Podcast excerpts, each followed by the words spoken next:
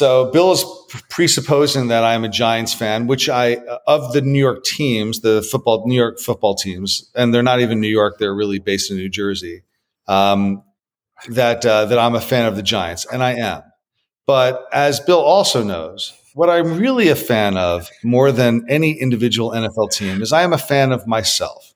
I am a fan of me and the teams that I select in my fantasy football leagues, which are reflection of my intellect and my judgment uh, and my good luck and wisdom in selecting teams and and and and I root for them because I often have uh, jelly beans uh, riding on the outcome of these uh, particular leagues that I am in, and I do like to collect the jelly beans at the end of the year uh, and all the various other mm-hmm. things that might flow from it. You're listening to the Real Estate Sessions podcast, and I'm your host, Bill Risser, Executive Vice President, Strategic Partnerships with Rate My Agent, a digital marketing platform designed to help great agents harness the power of verified reviews. For more information, head on over to ratemyagent.com. Listen in as I interview industry leaders and get their stories and journeys to the world of real estate. Hi, everybody. Welcome to episode 358 of the Real Estate Sessions podcast. As always, thank you so much for tuning in. Thank you even more for telling a friend. This episode is going to be a bit different than normal. You, know, really not normal or maybe abnormal is probably what nails this episode.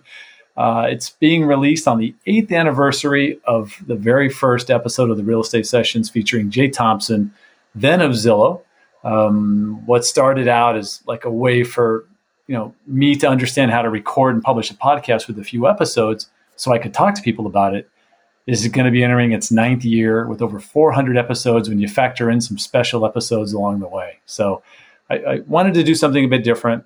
So i've invited three of my favorite guests and at the expense of pissing off those i did not reach out to but all of whom know i love them too. Um, all of these guests that I've got here today have been on the podcast multiple times, and they have a lot in common.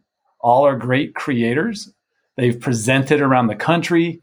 Two of them are authors of multiple books, but most important of all, all of them know how to have a good time and they're incredibly funny. So let me introduce them with a quick thought on each. I'll start with Sean Carpenter.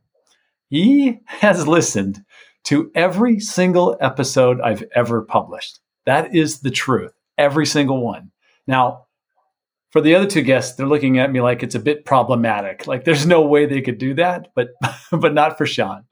He, uh, a couple of things. He's been in the industry nearly 25 years. He's a nationally known speaker focusing on building relationships, solving problems, having fun. His blog, Carp's Corner, over a thousand posts, right? Consistency. The guy is nothing but consistent. So can't wait. We'll get on there. If you if you if you're you see him on your association's calendar coming up in the near future, go see him. He's amazing. His episodes September 1st, 2015, episode 5. September 2019, episode 206, live from the Florida Association of Realtors Convention. August 2020, episode 248, the fifth anniversary show. Remember that one, Sean? Uh, January 2021, episode 267. I had to have him back on. It'd been a long time. December 2022, one of my first shortcut episodes where I revisit a guest. So that's Sean. How are we doing on time? Okay, good. Uh, can I just like, is- can I jump in and be like, noise? That's pretty awesome. Yeah. Next up, Shelley Zavitz. I met Shelley right after she published one of my favorite industry books, Your First 365 Days in Real Estate. No matter your experience level, it's a great read. Um, an, an, awesome writer with a, I'll call it cutting sense of humor. she grabs the reader and pulls them through with her. Uh, it's just a great read. You got to find it. Her second book is Marketing That Moves People. She combined marketing with case studies of artists in the music industry. Uh, it's exactly what you think. You got to read it. And then there are platforms which might factor into my questions for Shelley New Agent 365 and On Track Agent. Uh, we will be chatting about that for sure. The um, episodes for Shelley, June 2019, episode 196. November 2021, after the second book, episode 301 and she hasn't been on a shortcut yet, but it's going to be scheduled probably at the end of this call. Um, last and least, did you get that, Joe? Joe Rand is here, I think. Yeah, sure. Wait a minute. Studied law at Georgetown, a JD from Stanford, taught law at Fordham, and then joined the family business after all of that, now known as Howard Hanna Rand Realty. Um, but it's you know his, it's, his mother started this brokerage in the uh, Westchester County area north of the city in New York, um, and so he's been a part of that for a couple of decades. Also an author, Joe penned a couple books, Disruptors, Discounters, and Doubters, and How to Be a Great Real Estate Agent. This is was Shelley's you know first 365 this is another book that's a must read for every single real estate agent. It's unbelievable. Um, Joe and I also spawned, I think that's the right word, the Ranting and Raving series in the podcast a couple of summers ago. And I'm, I'm sure that we'll, we'll talk a bit about that. And, uh, and I can't, and, and really, I can't forget to mention this.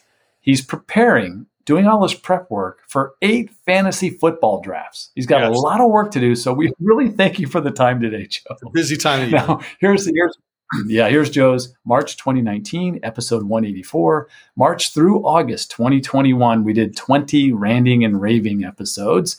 March 22, episode 319, I got Joe in for the buyer agency debate, which was, you know, which is still going on. And June of 2023, his shortcut episode. So thanks for letting me do all that and talking about these people. The format, I've asked each of these guests to come up with one question for each of the other guests, and I'm doing this as well. This kind of calms down my OCD of always preparing exactly 12 questions per podcast. Every episode, I send 12 questions. This has not been done before. It may never be done again.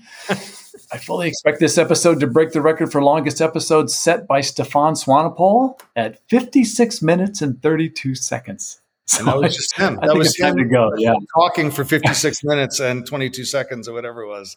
You said hello. Oh, it was an hour and you said time to wrap it up. It was over an hour 30. A lot of good editing done in that episode. Uh, let's get this thing going. Hi, everybody. How's it going? Fantastic. Hello, Bill. Good. Sean? Joe? Hey, Bill. How are you, man? Bill, I got to tell you. I listen to every every single episode, but I listen to them on one and a half times speed. So listening to your intro on regular speed sounds like you're stoned. that, I guess that makes sense if you if you're used to me talking fast. That's right. Um, yeah. So look, this is this is going to be a blast. I think we we just jump right into it. I think we know what we're doing. We're going to be asking questions of each other, um, and I, I think I'm going to let I'm going to designate Shelley you get to go first and you get to choose who you'd like to ask. I like that. Choose who you'd like to ask a question to and uh, say the name, the question, and we'll, we're going to just roll from there. Joe. Oh, boy. Yeah. Yeah, you. Um, I was watching a keynote that you did recently. I'm sorry. Uh, Canopy. Remember that one? Oh, yeah. Okay. Yeah, I, that, that's right. Canopy down in North Carolina. Yeah. In that, you were talking about the keys to a successful agent.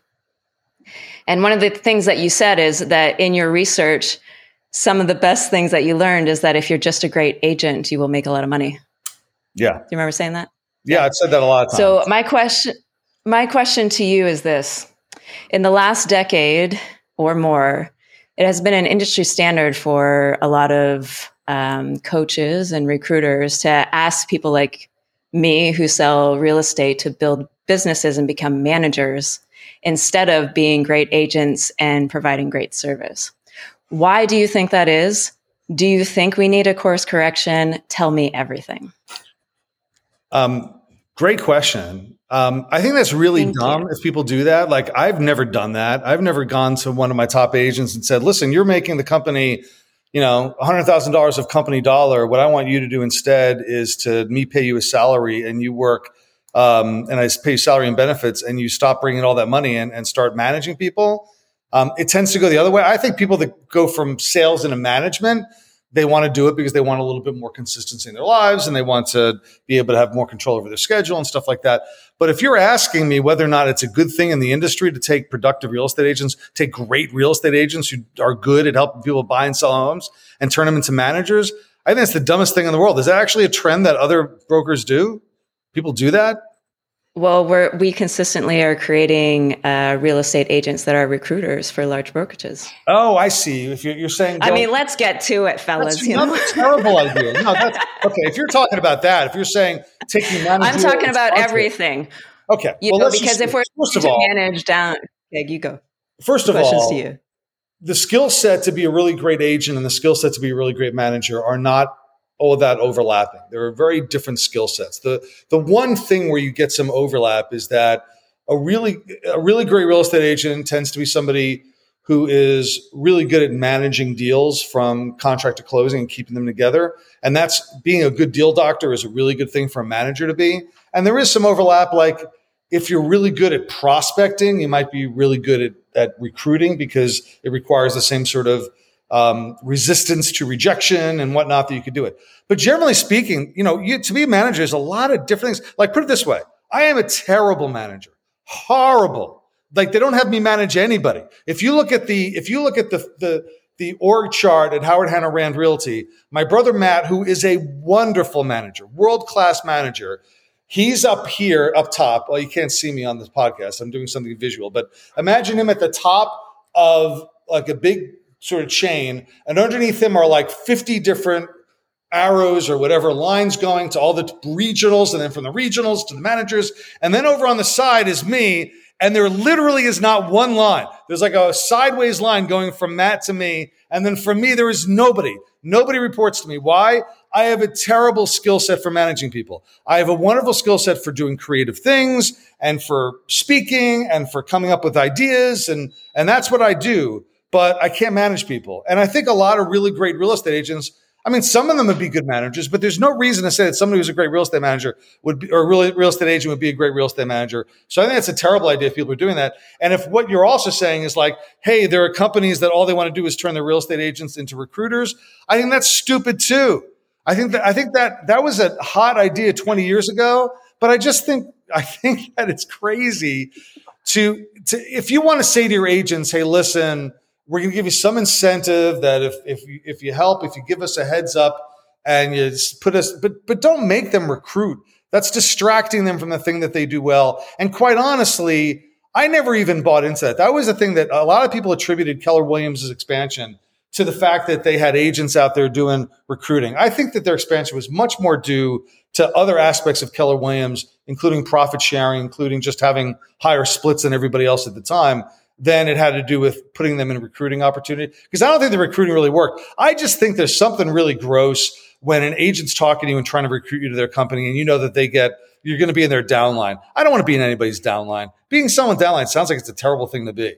Being downline, I'm down your line. That's like being downwind. Being downwind is never a good thing either. down, I get those calls. Downstream. And I, okay, and I, all right. So I'm gonna. I wish I had a buzzer. Great, All right. great answer. Yeah, you should have a buzzer. All right, I'm done. I'm done. Terrible up. idea. To, that was a good answer. Outstanding answer, I think. Thank awesome. you. Joe, you get the next question. You get. All right, I have to ask a question, so I'm going to ask Risser a question. Oh, no, let me ask Sean a question. I'll save my Risser question for later. Uh, Sean, as we all know, and as I've talked about many times on this podcast, you have a slogan, and I actually have with me one of so I can get it right because I always do it wrong. I have one of your personal notes because I will say this to everybody. Carpenter, he he walks the talk. He he says to do these things, and I get personal notes from him all the time. He and he and he's showing them to me. He's on the, on the screen, which again you can't see. It's not a visual medium, but uh, he's got personal notes in his hand right now that he's about to send out. The man must have a budget for stamps that is crazy huge. Um, and I get them, and he's actually sent me some very clever things at times. I usually lose his cards before I actually open them, which is a source of disappointment to him, but I do get them. So I have one in front of me, and on the front, he has his slogan, his motto, and his motto is build relationships, solve problems, have fun. And my question is, where did you come up with this? And have you ever considered adding something to it or changing something with it? Where did it come from? You, you know, I, I can't trace back exactly where it started. Um, it's been something that in my blog, as Bill referenced, I've been blogging for almost 18 years now. And I, I, I think it, where, it, where it came is when I, when I left sales to become a manager, one of those horrible ideas, right, that Shelley just talked about. Uh, and it was an opportunity for me to, to have a paycheck and benefits and some stabilization in my, in my career and, and also go into leadership uh, opportunities.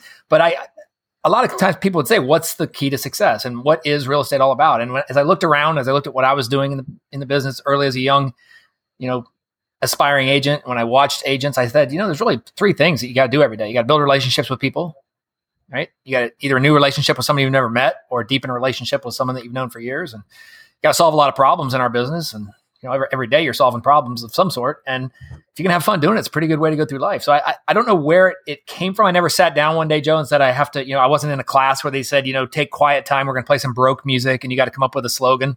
Um, but I, I, I just started thinking that that's kind of the, the easy thing to say. And, and it kind of has become a tagline. It's funny that people do kind of recognize me or know me for either all three of them, or they know I have a six word slogan that's somewhere about those things. And so if you read my blog post, I kind of almost use that as my sign off each time. You know, sort of, you do. You, you use yeah. it to sign off on your emails as well. I mean, and your and your and your messages. You've left me messages.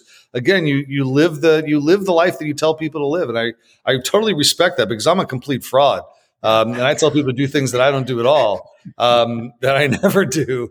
You know, I think it does make mess. it easy, Joe, for the newer agents that join the business. You know, if you say, you know, of course they want to go out there and get listings and get buyers and earn referrals, yeah. But they, they can't do that if they don't build the relationships and you know be able to solve problems and if they can have fun doing it because we all all four of us know people in the business that I just don't know that they have any fun in the business. Oh. We've seen them come, we've yeah. seen them go. Yeah. Uh, but yeah. the ones that we know, the ones that we love in our business around the country, around the globe, are the ones that have a great time doing what they do, and and their customers and their clients and their community, I think, sees that and feels that. Joe, you've never dropped off a bag of uh, of rock salt for someone who had to clear off their sidewalk of ice. No, I mean, you wrote about it in your book. Damn it. Bill's referencing a story I told about somebody else who did that. I'm very good at collecting stories. As Shelley oh, okay, will, okay. as Shelley will tell you from, I've, I've read her stuff. Uh, storytelling is a big part of what we need to do uh, mm-hmm. in any business, really. And so I tell stories that other people have done amazing things, uh, and then I just tell the stories, and that's my that's my gift to all of them. Is not that I actually do any of these things. I just know how to tell a good story. That's it. All right. All right. So my um, question. I'm going to go to Mr. Risser. We're just kind of going around the horn here. All right. Um, obviously, Bill, the reason why all four of us are together is because of real estate conferences. We we all have connected at or met the original time at a conference. So in your role now with Rate My Agent and previously in the title business, you kind of part of your business was to go to conferences. And I, my question for you, Bill, is is do you have a favorite conference that you've ever attended, and and what was it about that that that one that you maybe are thinking of that what makes it so special? Is there a specific location? Was there a fun story you want to share? Because um, there's lots of conferences, so I'm not asking for a specific time and and and year, but you know, was it a, a certain event Wow, that's um there's a lot of events to think about. Let me ponder for a second. Oh man, there's so many Inman events. I'll tell you what. I'll, I'll go with this one. Um, it was January 2013. We're in New York at the off of 42nd, right? We were not over in uh, Times Square yet, and it was the um, year that I was going through chemotherapy or therapy, as I call it, for um, the colon cancer surgery I had had in September of 2012.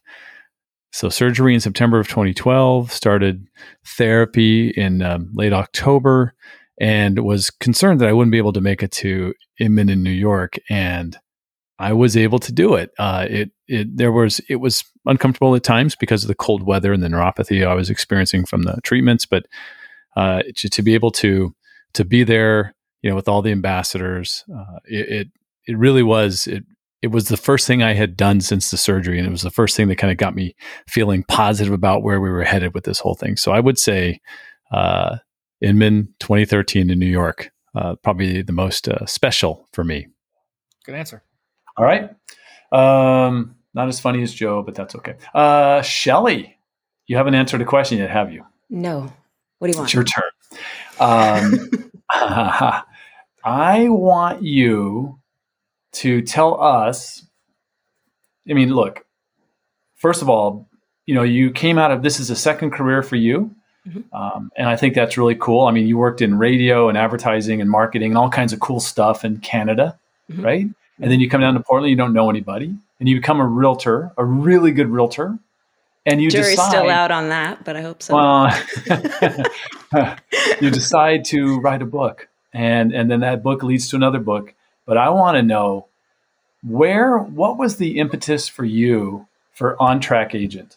I want you to explain what on track agent is to the listeners. And then I want to find out what was the need, what did you see, um, and how did that all come about? Um, hmm. Okay. Well, on track agent to me uh, is a platform that is for everybody. And people keep asking me, why did you do that when you can make it for yourself or put yourself on there or promote yourself or become a coach or whatever? And in my view, and the things that I've been watching is that the industry needs a place that is kind of safe and free of click funnels and all the garbage and all the other things where people can go and learn. And then they can, they can learn in a way that's affordable and they can uh, they can learn in a way that's achievable. And in my view um, going to conferences is awesome but it's like a water hose and you take all these notes and then you get home and you're overwhelmed and you don't do anything. So what if we baby step that? And you know you and i did new agent 365 together. It was the first inception of the idea. It was the first test of the idea to see if it could be successful if an agent could learn from more than one voice uh, more than one coach and more than one phone call a month. And I think that we proved it very successful, I will say. so um, to me, on track agent is hopefully a change in habit. And I my my hope for that is that it's embraced by the industry that way. And when people look at me and say, "What do you want out of it?" I I want to see it succeed, and that's it. Nice. Nice. Um, give us give us the uh, thirty second elevator pitch about how it works because I don't know if everybody on this even on this call maybe possibly doesn't know. So I want to find out. Yes, on track agent uh, works on a revenue share each trainer, imagine you could go to Thinkific or Kajabi and you could build your own course and you have right. to pay to host it there. And then you have to pay for advertising and then you have to find people to buy your course. And 90% of the time that never happens. So what if, what if we created a spot that has free hosting? You can just put your course up, set a price for it. You have a store in the background and then you, along with other people who train other niche ideas can grow an audience together. And then the other thing that I was hoping to do with it is um, make it so that we could have more vetted content. You can go to YouTube right now and find the answer. It's going to take three and a half hours for you to get something that's actually tangible that you can implement in your business. So, how could we uh, do the job of vet, vet, vetting the information first so that we stop wasting people's time? Because I don't know about you, but I don't have a lot of it and busy agents and people who want to be successful don't have a lot of it because we should be in the field, right? Awesome. Awesome. Any follow ups? I should ask that. Sean, Joe, follow ups uh, to any of this stuff? Shelley, do you have any any cool success stories? You don't have to specifically name people, but maybe a, a, cool story from someone that either took your class or that reached out to you after reading your books and and specifically had some success. And you know, it's one thing to read the book; it's another thing to implement the book. And, and, and Joe, you might follow up on that one as well because I know you shared you know the same stories with your books. Yeah, I'm um I'm really grateful to tell you for the first book. The reason why I even kept going was the amount of feedback that I got. And they started on Instagram and then they were sending notes to my office and you know, I have felt cuz it's a lonely business. We can be silos, especially if you're a new agent, right? There's not a lot of well, it's better now, but when I wrote the book, it was like mentorship was tough and it was hard to find people that would give you a shot from there, we moved into New Agent 365 and we were creating Rookie of the Years like crazy. Bill can attest to this. Like yeah. they were, and it was all over the country and it was fabulous to see. And they could actually afford the training, which was lovely, you know? And then for marketing that moves people, um, the feedback has been I have a rejuvenated way to present myself in the market that doesn't like suck my soul and and that's what I wanted. Like, be yourself. I'll show you exactly how to do it. This is what persona is. You know, all those things. All those things that I taught folks that you know we were making radio ads for them and stuff. I would bring them in, and we called them creative encounters. How lame is that? And we would spend an hour just like doing exactly what I say in that book, and every single one of them were successful. Otherwise, I wouldn't keep buying. Right. So. Yeah. Joe, how about you? Any any cool success stories off your book? Either a broker or owner, agent. Never, not not one. No one has ever contacted me ah. to ever say. I just. I, I, I'm going to write you a note. I feel terrible. the best thing I can say about about my whole experience of being an author was when I'm going to look at my book to see if there's any new reviews, and someone was selling a used copy of it for like four dollars, and I'm like, I'm now competing with people that bought my book, and it was probably one that I gave away at a conference. This schmuck selling give my book. Um, you know, I get you, you do get. I mean, I have some people. In fact, I the reason I met Bill was because he had someone on the on the podcast who mentioned reading the, reading how to be a great agent and liking it. was a Canadian agent. Her name is escaping me right now. Uh, but she was on Melanie Bichette. There you go, Melanie. and she and then he said, "Oh, I got to look this guy up because he'd never heard of me because I do such great marketing of myself that he had no idea who I was." Uh, and then he had me on the podcast, and then uh, uh, we hit it off. So um, yeah, there's you know, in my thing is that you know the book I, I, get a lot more because I have you know 1,200 agents that at, at, the company that I'm I'm working with you know to and I make money when they make money. So my success stories tend to be more with that, and I do get occasionally get nice comments from people about the book, emails or something like that. People don't realize like how nice that is. Like they think that I don't know. Maybe like when you're Stephen King and someone sends you an email and tells you how much they love the book, you're like, oh yeah, okay, fine, whatever. I'm Stephen King. I've sold a billion books and I have a billion people writing me this. But like, I don't get that many. Like, if someone writes me an email and says how much they like the book, that's like that's thrilling. I love that.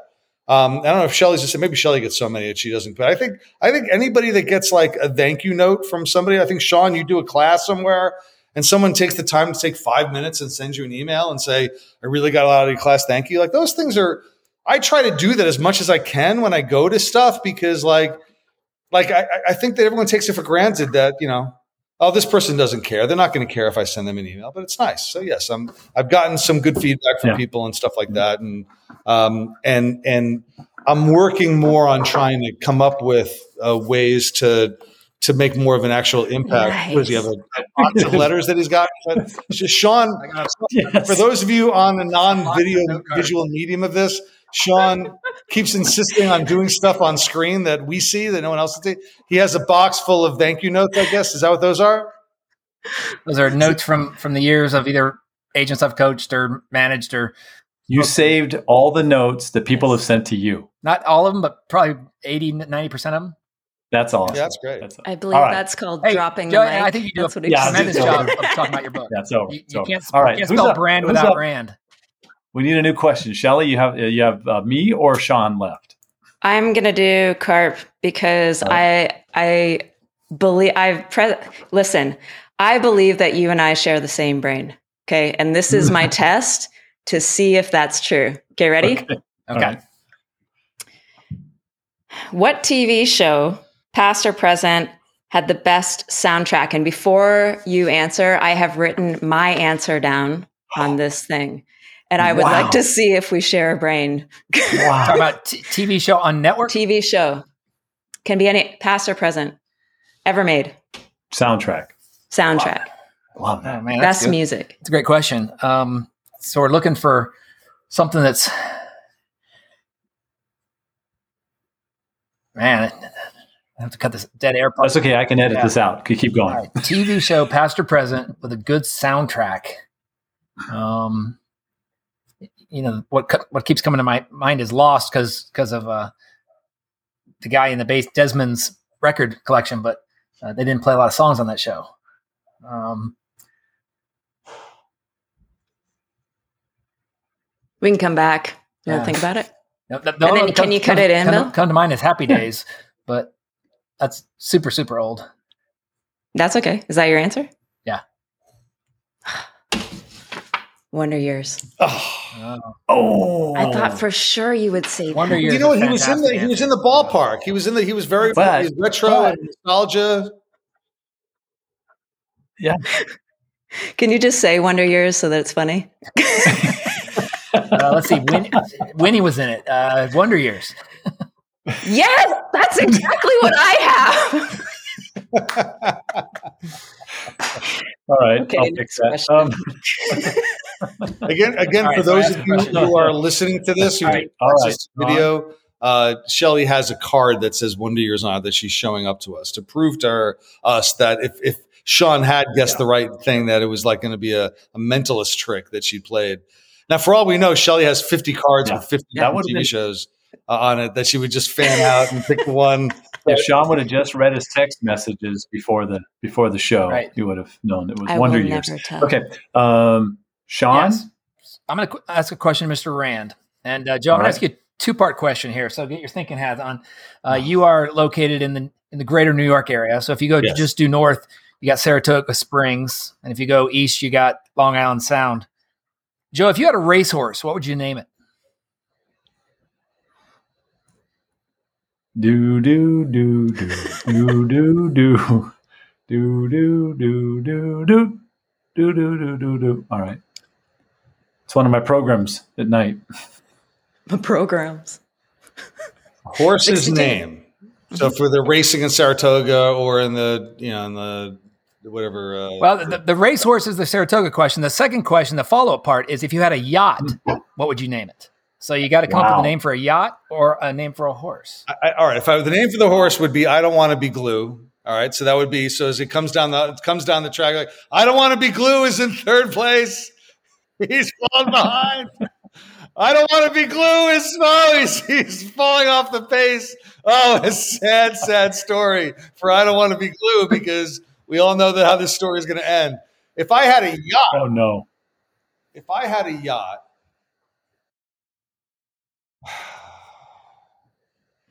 I would name my yacht "Build Relationships, Solve Problems, Have Fun." So that'd be the name of my yacht. Um, It's a lot of paint on that's the a back of a boat. ripoff. yeah, we we kind of go around the boat. A lot so of like, words, but that's some people would see the boat and they'd say, "Oh, it's the Build Relationships boat." And then they, you know, I kind of turn. They would say, "Oh no, it's actually there's more. There's more to the name of of the boat." I would, you know, I, I actually owned a boat once, um, and it, I don't know if I even ha- ever put a name on it because I was the I almost I destroyed it almost the first time I took it out. Did I ever tell you that story of like I I went on a boat. I'd never been on a boat before. I, I'd been on a boat before, and I thought I knew how to pilot the boat. And the boat had this very strange gear system, which it involved having one stick that you would put forward to go forward, um, and then back to go back, and the other stick was the speed. So if you wanted to go forward, you put one stick forward, and then you put the speed forward. But if you want to go backward, you got to put one stick back and the other stick forward.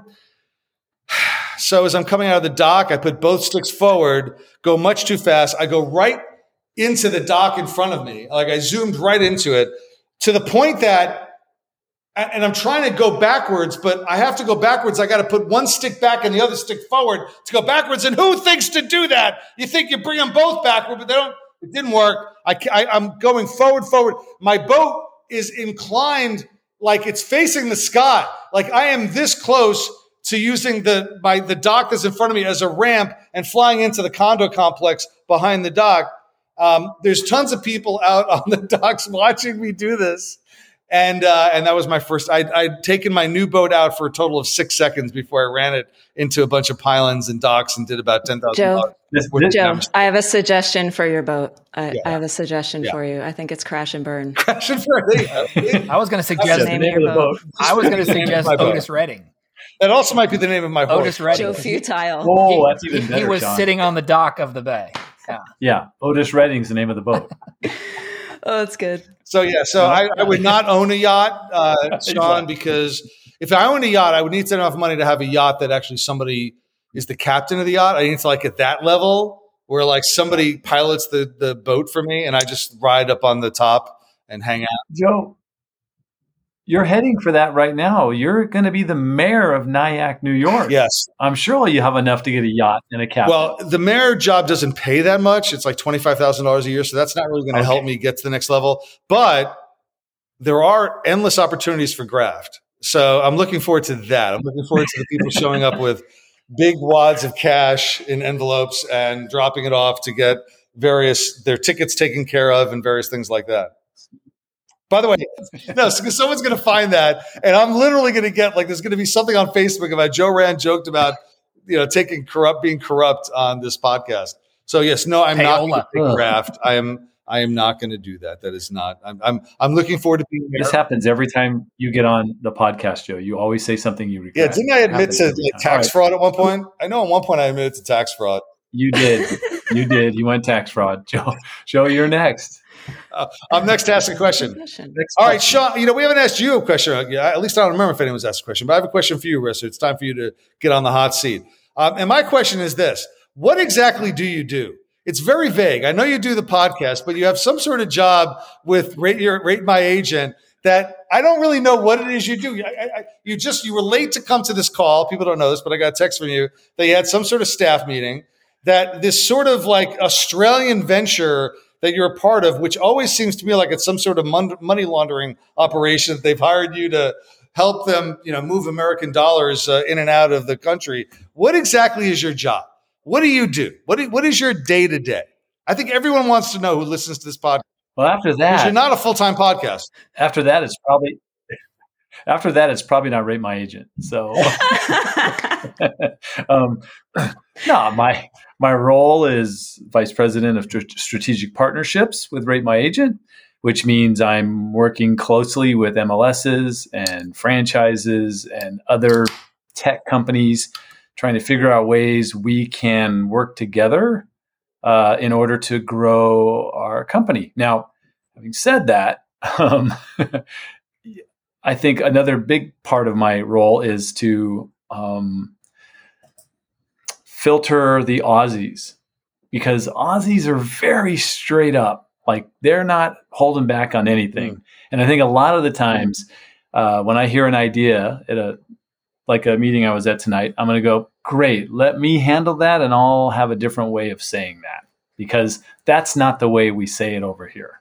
But they're very direct. I think if you've ever known an Aussie, I mean, I, we all know Peter Stravamad, we all know, you know, Box Brownie guys, you know, Brad and and uh, and um, uh, Mel, and they can be they can be very they can be very loud. Yeah, so it's my job to kind of calm them down. well, they all used to be prisoners, right? well, yeah, they love that when you talk about that. That's why you brought me fact- here. Let's, let the me fact just that they remind started- you that the invitation came from you. yeah, they started as a penal colony, uh, you know, in, in about the 1880s. Yeah, that's exactly true. And they, uh, for some reason, don't like us talking about that. I don't know. Why. I will say this about, uh, but uh, I've, I've met a bunch of people that you work with, and they're all delightful. Everyone I've met, we've had a couple of meetings and stuff like that, talking to them, and they're great.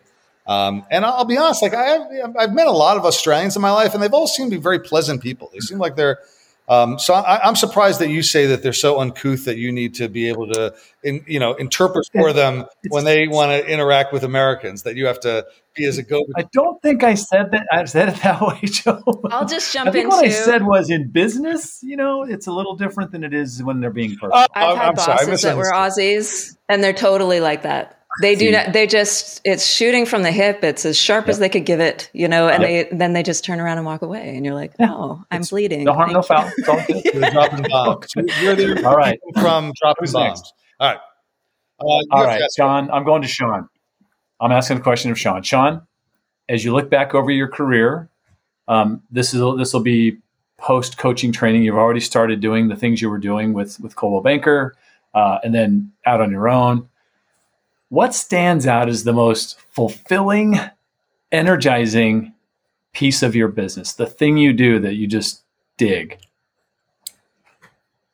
You know, I think it's the speaking part, uh, being able to be be up on a stage and and and share with the audience that you know is getting what you're saying. You know, whether they're taking notes or just listening. There's always the you know, I know Joe and Shelley have seen it. There's people in the audience with their arms crossed, and as Seth Godin says, you know, that those aren't your people. Then you know, you got to look past them and find the people. But there's just something cool about after a presentation uh, when when people come up and you know they just want to say thank you, uh, or you get a note after you know, as I showed you, you know, um, it- it's just a really energizing, and then to have to be able to kind of have carte blanche to to do the create creative delivery of, of the message. You know, whether it's in pictures, whether it's in mu- music, whether it's in you know stories or or uh, interactive workshops. But that's you know, when I when I left sales, you know, and in, went into management, went into teaching, you're still selling every day, right? You're you're selling the business, you're selling the industry, you're selling the company, you're selling the brand, you're selling the tools and the training.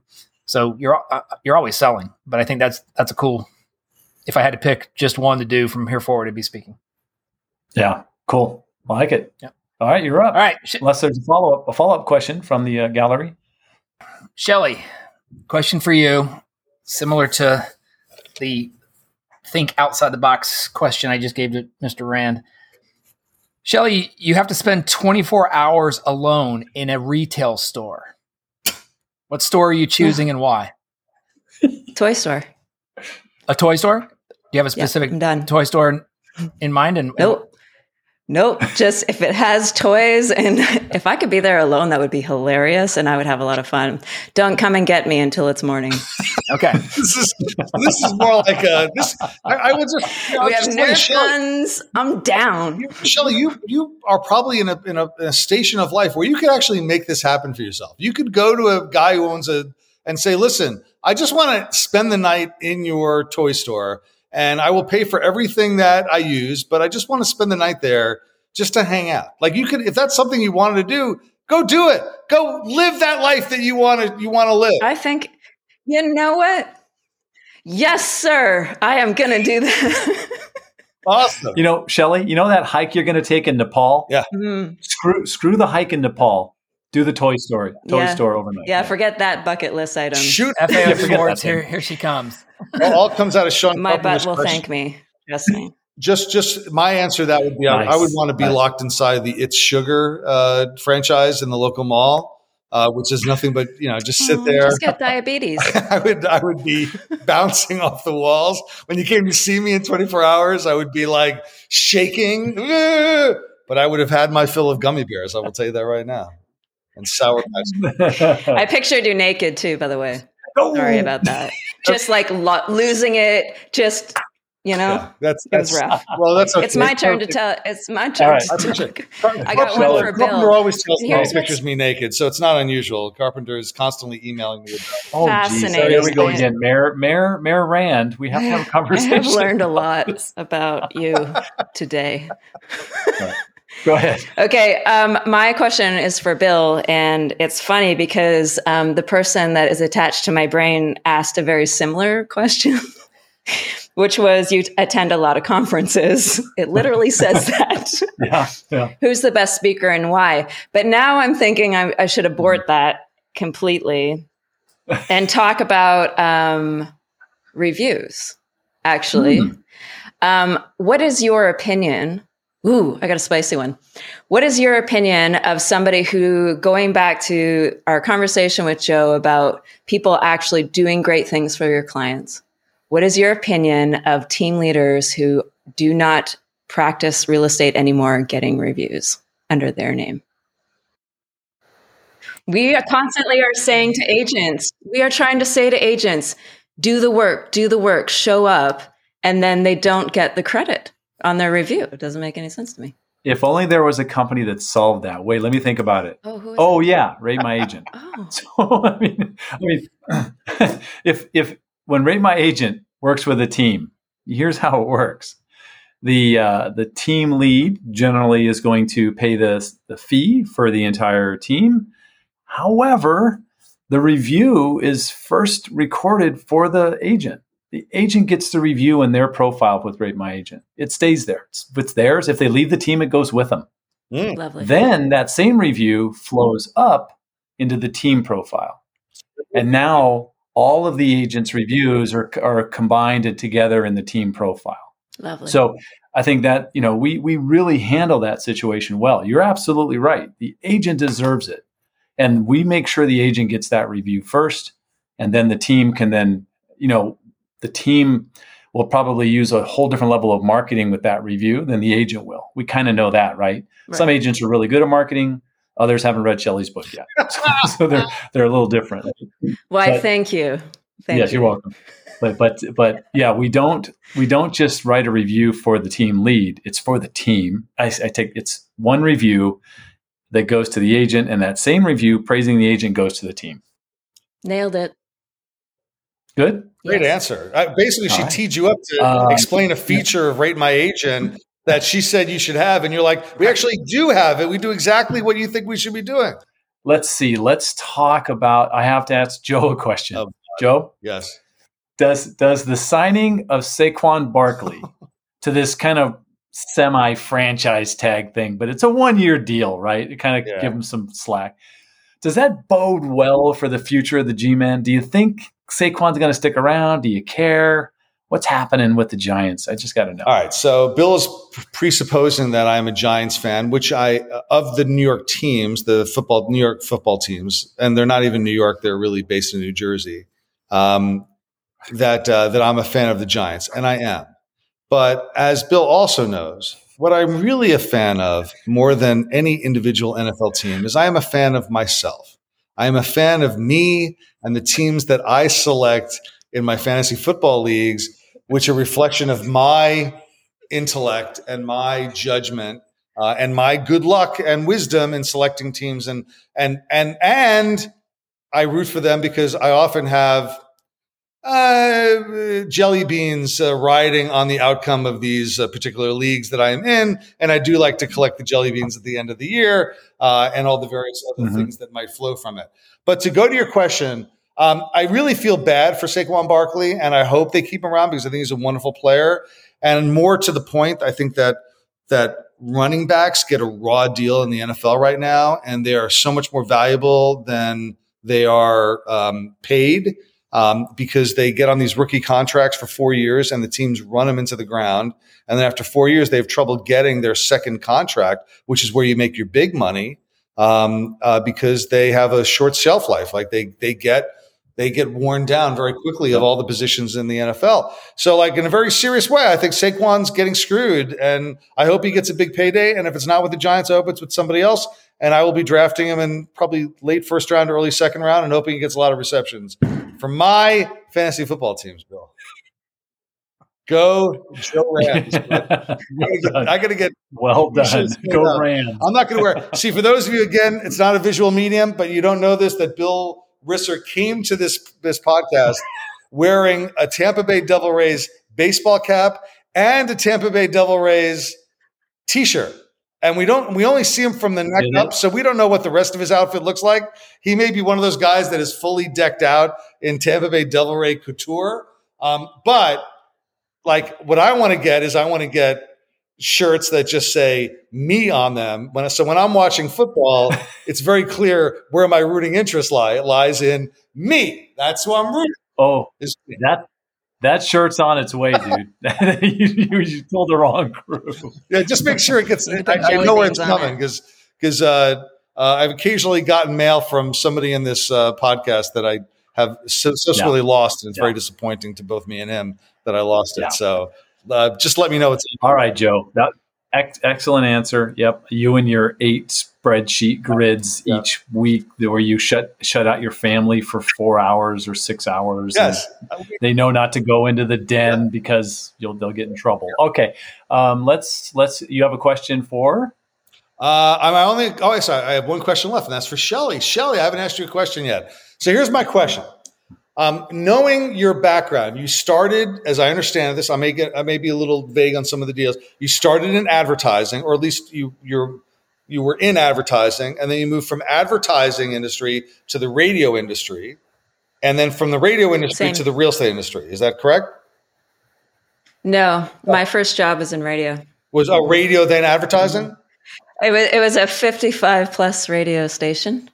We were crooners. I was 20 years old. I wrote Catholic uh, cemetery ads. Nice. So if, if you can write that, you can write anything. Did you use I the think. phrase "people are dying to get in"? Did you use that in your copy? Because that's a gem right there for advertising. Did you use gated community?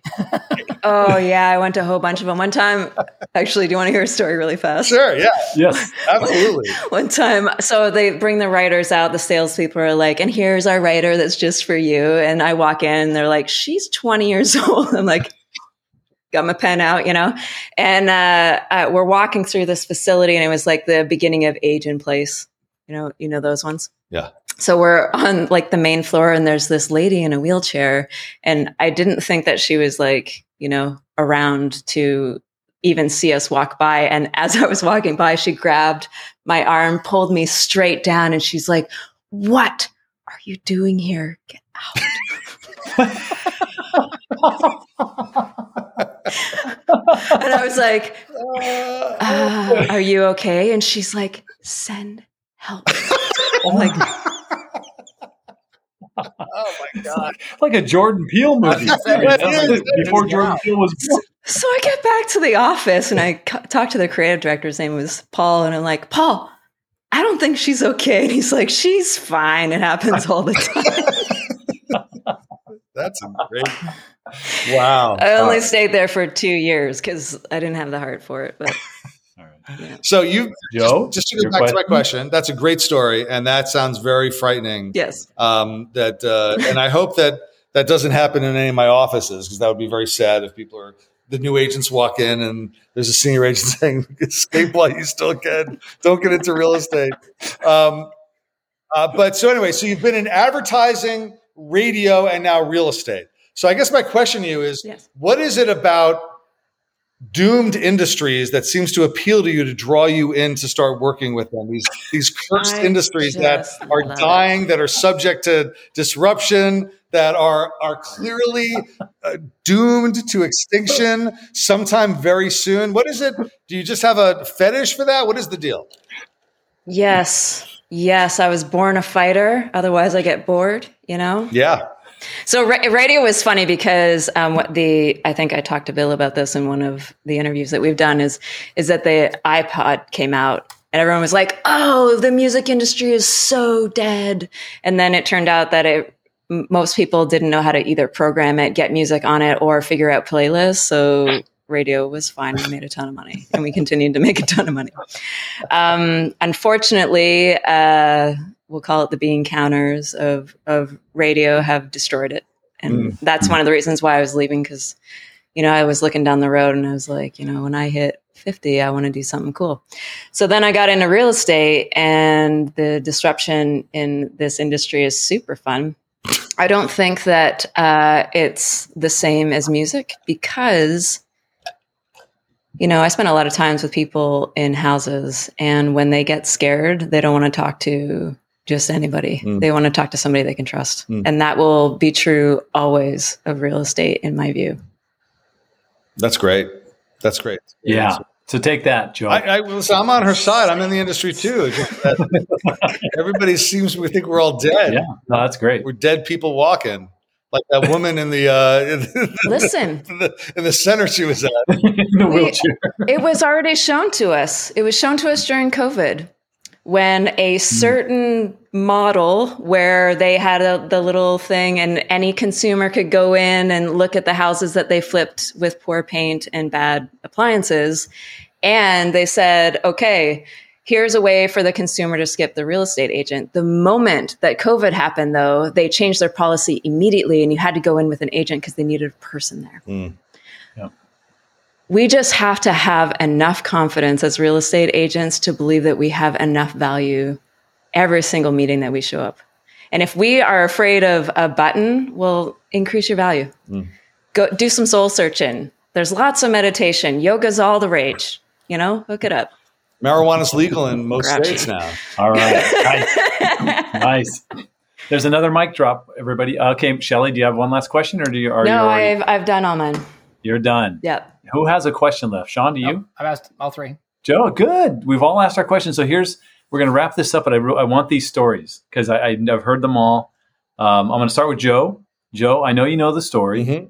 You wrote you wrote it. I know it was years ago, and you're older like me. So um, I want Bill's story. Bill's story, and I, I'm not even sure Bill was his name. I just sort of assigned a name to him, and and uh, I like the Sure. name Bill. It's my middle name, or William's my middle name. So Bill is like a good stand-in. Cool. So Bill is a real estate agent. All the cool guys. it's a real all cool guys. Bills are always cool. Um, uh, Bill is a real estate agent up somewhere around Albany, north of Albany, and I don't actually know him, um, but he was at a conference that I was at, and it was a Brian Buffini conference that I went to probably in 1990 or 2003. Because uh, I think I think the world of Brian, I think he's great, and I my wife was getting into the business, and so I said, "This is who you should listen to about how you establish your relationships and build from relationships. So we're there, and this guy tells this story about he got up and he told the story to the whole audience, and so it's his story, but no one else has ever written it up. And I've actually tried to track him down to to find him, and nobody can seem to. It's like a ghost. He's he's disappeared. Um, but what he did, he told the story. Here's how he told the story. He says every year I do, and what what Brian Buffini calls a pop by. He does a pop by every year, where every year this guy goes out and buys a gift to all of his top referral clients and brings it to their home. And what he buys is he waits for the first snow of the year, which in Albany is like mid to late August. Um, and what he does is he goes out, and that's a joke, by the way. It's not mid to late. Oh my God, nobody even reacted to that. So yeah. He gets the uh, he gets the ice, he, and he buys a, box, a bag of rock salt, like a twenty pound bag of rock salt, because it's the first snow of the year, and nobody remembers to get rock salt, and everybody uses up their rock salt the year before. So it's a nice, very thoughtful gift. Um, and he ties a little ribbon around it, writes a little personal note, another Buffini thing. He writes a little personal note, attaches it to the to the bag, and then he puts in his truck with his son. He drives around uh, to all the. There's a little list of where he is, drops them off on. The, if they're home, he says hi, and they talk for a little bit. If not, he leaves it on the front steps, and then he goes on. And he does it every year, and it's always very popular, and people are always very happy about it. And it's a nice thing he does. It's a great little gesture, and I think of it. I talk about it like it's you know you're hitting a single, maybe a double. It's like the kind of thing where you know, sports metaphors. So it's the kind of thing where, you know, you're, you're doing something good. Um, and it's a good, solid gesture of goodwill and personal contact. Well, one year he does it and he gets a call at the end of the day. And it's one of his top referral clients who calls him up and says, Hey, Bill, I just got to tell you something. And the guy explains that he had been at the, with his wife who's having some health problems. And he had been to the doctor with her to get a, to get a report, get an update and the news wasn't great. I, you know, not that she's know, six months to live or anything, but just that there's they're going through more. It's going to be more trouble, more hassle, more pain, more treatment, more everything, and just bad, right? Bad news. And they're driving home, and they're both very upset. And as they drive, the guy's saying, as I drive home, it starts to snow. And as I'm driving, I'm looking at the snow. I'm like, God damn it! I have to go. I, I'm gonna have to. I don't have any rock salt. I'm gonna have to drop her off. I can't be with her. I can't sit down with her. We can't like commiserate and think about what we want to do because I got to go out and get some damn rock salt. And as we pull into the driveway, we see the bag of rock salt sitting on the front stoop, and we both just start to cry. That's the story this guy tells that he tells to Bill. So Bill tells this story at this event and, and I picked up on the story. And now here's the thing. I've written about the story in my book. I've told the story, I don't know, maybe a hundred times at this point. It's just something I tell routinely when I speak. I close with it because the lesson I want to give to people is if you keep trying to do these gestures of goodwill, every once in a while, you can't predict when it's going to land like that, but it does. Every once in a while, one of them is going to land like that. And that's what I wish for all of you that you have that opportunity. Um, but you know, from a purely you know business standpoint, I've told the story how many times? How many times do you think the guy who found the rock salt on his front step has told that story about the real estate agent that brought him a bag of rock salt? Like how many times has he told that story? Um, and so that's one of my favorite stories. That's why I, I think I, it's it's it's in the book, and I close a lot with it.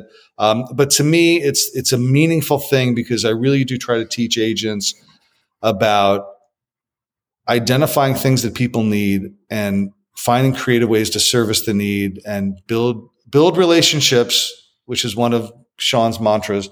Uh, build relationships by providing them services that are meaningful to them.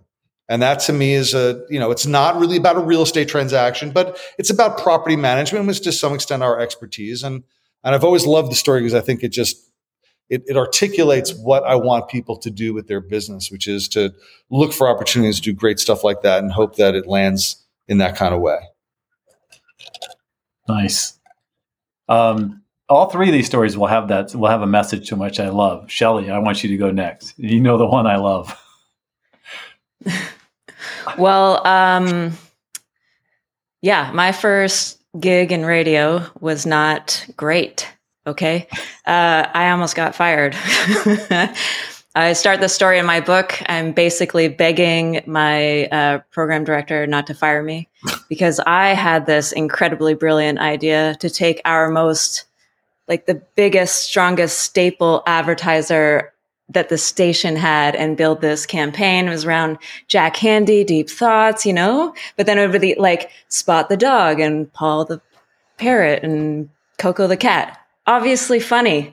So uh, not funny though. When the, I probably wrote like 25 versions of this, and one aired that uh, was around the dog. Um, just pooping a crayon. I don't have a nicer way to say that. Got say into again, a crayon. Pooping crayons. Pooping crayons. That's all I'm yeah. going to say about it. Um, and a listener called in And she was like, I am devastated that you would air that. And I, I end up at, in his name is Gene in his office and he's like, what are you doing? Bam, bam. Paul's in the back, you know, my boss. And he's like, ease up. She's just a kid. And I was like, what has happened here? And he's like, you have to write a letter that's going to go in the public paper that apologizes to every single one of our listeners. You're lucky I don't fire you right now. And I'm just shaking. I'm like 20. I'm like, ah, I don't know what happened. I don't know what happened. And I get back to my desk and Paul drops in front of me um, the baby boomers. He's like, this is the demographic demographic that we're writing for. You are not writing for a 18 year old rock station you are writing for a female who has probably lost people in her life, and her animal is the only thing that matters to her right now. And you just had it shit in a park with a crayon. and I was like, dang. So, my first lesson really was um, when you create anything, any kind of marketing message for anyone, you first start with how do you want them to feel? And then right to the feeling. And so, um, to all the folks out there who might ever write a commercial, for the love of God, don't do that. Yeah. and that ties into real estate as well, right? I mean, oh, yeah. you got to know who you're. Who you're it's all about you. Like yeah, what do real estate agents want to do? It's not about you. What emotion yeah. do you want to evoke and write to that? Yeah, mm-hmm. that's cool. Mm-hmm. Sean, you can uh, you can be the anchor on. Uh, you know the story I want. So yep. I've heard them all. All right. So I, it's my Fred story, and you know when I when I travel to speak, I for, for years and years and years I, I never park at Port Columbus where I fly out of. I parked at a place called Thrifty, which was off the airport grounds. I would show up in the morning and a valet would get in my car and I would drive the seven minutes to, to, the airport. I would get out and fly away and they would take my car back and park it at Thrifty. And, and when I would land back in Columbus, I would grab my luggage. I would text or call and tell them I was there, I'd get on a shuttle bus and they would drive me back to the compound where I'd pick up my car. And in the wintertime here in Columbus, it would be the heat would be on and to be defrosted. And in the summertime, the air conditioner's on nice and high, and you get back to the terminal and you get off the the shuttle bus and you get in your car and you go home. They just they just bill you. It's really really good system. Same every time, guys. It was the same every time. Luggage, shuttle bus, car, home. Every single time. Luggage, shuttle bus, car, home. Except one time it wasn't. It was end of summer. It was late. Uh, so it was hot and humid in Columbus. I'd been traveling a couple days. I, my kids were still little. I wanted to see my family. I got the luggage. I trudged across the parking lot. I saw the bus sitting where it always sits. The doors open up like they always open up, except this time out jumped the driver with a gregarious smile on his face.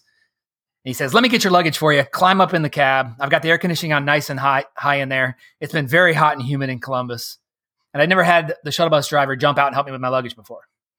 And I sat in the front row and I watched five or six other passengers come from baggage claim and have the same exact reaction. Before we drove away, the driver gets on the bus and he walked down the aisle with a basket of candy. And he offered each of the passengers a basket of candy with a big smile on his face. As he buckles himself in the driver's seat, he says, Folks, my name's Fred. And if you're from Columbus, welcome home. And if you're not from Columbus, welcome to what I think is the greatest seat in America. He goes, we'll have your car in about eight minutes, but let me just tell you what the weather is going to be like in Columbus for the next couple days. And here's what's going on downtown, and here's what's going on on campus. Um, once again, thanks for being passenger of, of Thrifty. My name's Fred, and, and we'll have your car in just a few minutes. Bill, I leaned forward from the front row and I said, Fred, you work for the Chamber of Commerce? and he's smiling. He says, Nope, I just love what I do and I love where I live. And I got to tell you guys, I had the greatest shuttle bus ride of my life that night. I had the exact same shuttle bus ride I had every other time, but this time it was different. When we get back to the terminal at, at Thrifty, I asked all the other passengers to get off the bus ahead of me. And I said to Fred on my way, I said, Fred, can I take a picture of you? He goes, Why do you want to do that, do that, Mr. Carpenter? And I said, I travel around the country. I talk about customer service, and you, my friend, just gave me the greatest shuttle ride of my life. I'm going to go home and I'm going to write a blog about you tonight. And I want to take a picture with you and your candy basket. And he goes, I don't know what a blog is, but I'll pose for your picture. Fred's an older guy. Fred's probably in his mid 60s, late 60s. And I went home that night and I wrote a, a, blog post called The Fred Factor in Real Life. One of my favorite books is by Mark Sanborn called The Fred Factor about great service. And I just wanted my readers, Bill, to be able to hear the story of Fred, shuttle bus driver. And the next morning, as I published it, I called Thrifty to just get a manager's name so I could send him maybe the link. So maybe he could give Fred a pat on the back. I wasn't looking for anything. I wasn't looking for free rides or anything like that. The manager was thrilled, obviously, that I sent that positive thought process or blog article. About two weeks later, on Facebook Messenger, I get a message from a stranger that I don't, I don't know who it was. And it was Fred sending me a note on Facebook Messenger to thank me for the article I wrote about him and his service that night. And he said, I, I believe the world is full of Freds like you who are filled with acts of kindness and doing things every day. And so I was so happy that number one, that he got rec- recognized by his manager. Um, the manager later, a month later, sent me a note saying, thanks for the p- recognition. Fred got employee of the year or employee of the month for the whole country. And he's nominated for employee of the year. And, um, I tell that story everywhere I go. And, and, and for years and years and years after that, Bill, I would get off the plane in Columbus and I would get my luggage and I would walk to where the shuttle bus always parked. And I would say to myself, please be Fred. Please be Fred. Please be Fred. And I remember the first time it wasn't Fred and the doors opened up and shit, it's Steve. Why's it got to be Steve? I just, it was this guy named Steve and he was just sitting in the shut in the driver's seat, buckled up, no offer to help. No candy. And it's no big deal. I, I, I lift my luggage up and, and, no. and, and listen, as we're pulling away, I said, Hey, Steve, you must be new here. Isn't Fred working on Tuesday night? Because Fred always works on Tuesday night. He says, Oh, he's he's on the other bus. We're so busy, we have two buses running tonight. I said, Man, I can't believe I missed Fred. Hey, can you get on your radio and tell him Sean said hi? He says, Are you Sean Carpenter? I said, I am. He goes, I've read your blog. I go, You've read my blog? He goes, Yeah, it hangs on our employee room. And when you're new here, you have to sign the bottom of it because that's the kind of service we're trying to give to everybody. And I looked, I looked right at him and I said, Steve, where the hell's my candy?